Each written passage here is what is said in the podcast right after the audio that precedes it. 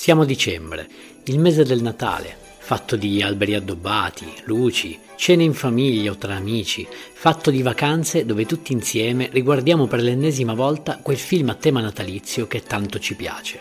In questo stupendo periodo di festa posso aiutarti io a scegliere il film giusto. E poi, diciamoci la verità, a Natale torniamo tutti un po' bambini. Sono Davide a letto e questo? Sul divano. Christmas Edition. Nell'episodio di oggi Il cacciatore, anno 1978, genere guerra. Lo potete trovare su Now TV e Prime Video. Nel cast abbiamo il compianto John Cazzale, famoso Fredo Corleone nella saga de Il Padrino, Robert De Niro e Meryl Streep, che abbiamo recentemente visto ne Il Diavolo Veste Prada. Wikipedia fa una premessa che cito testualmente. Sebbene non sia propriamente un film di guerra, è entrato nella storia del cinema anche per il suo contrasto tra le inquietanti immagini di guerra e l'anonima vita quotidiana dei protagonisti. La storia parla di sei amici che come hobby hanno quella della caccia al cervo.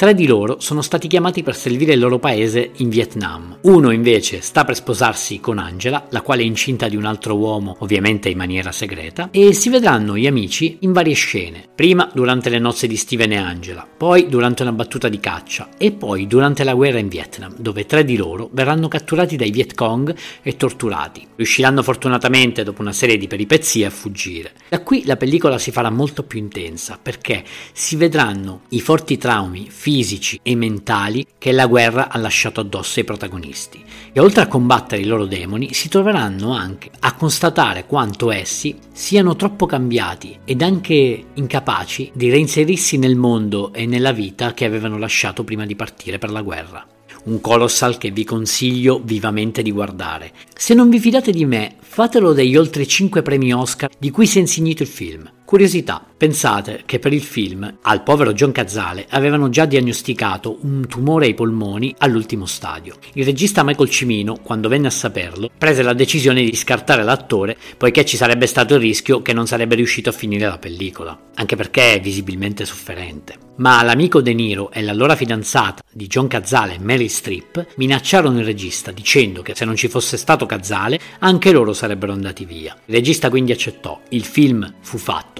fu terminato e John Cazzale purtroppo morì prima di poter assistere alla premiere. Ti è piaciuto questo episodio?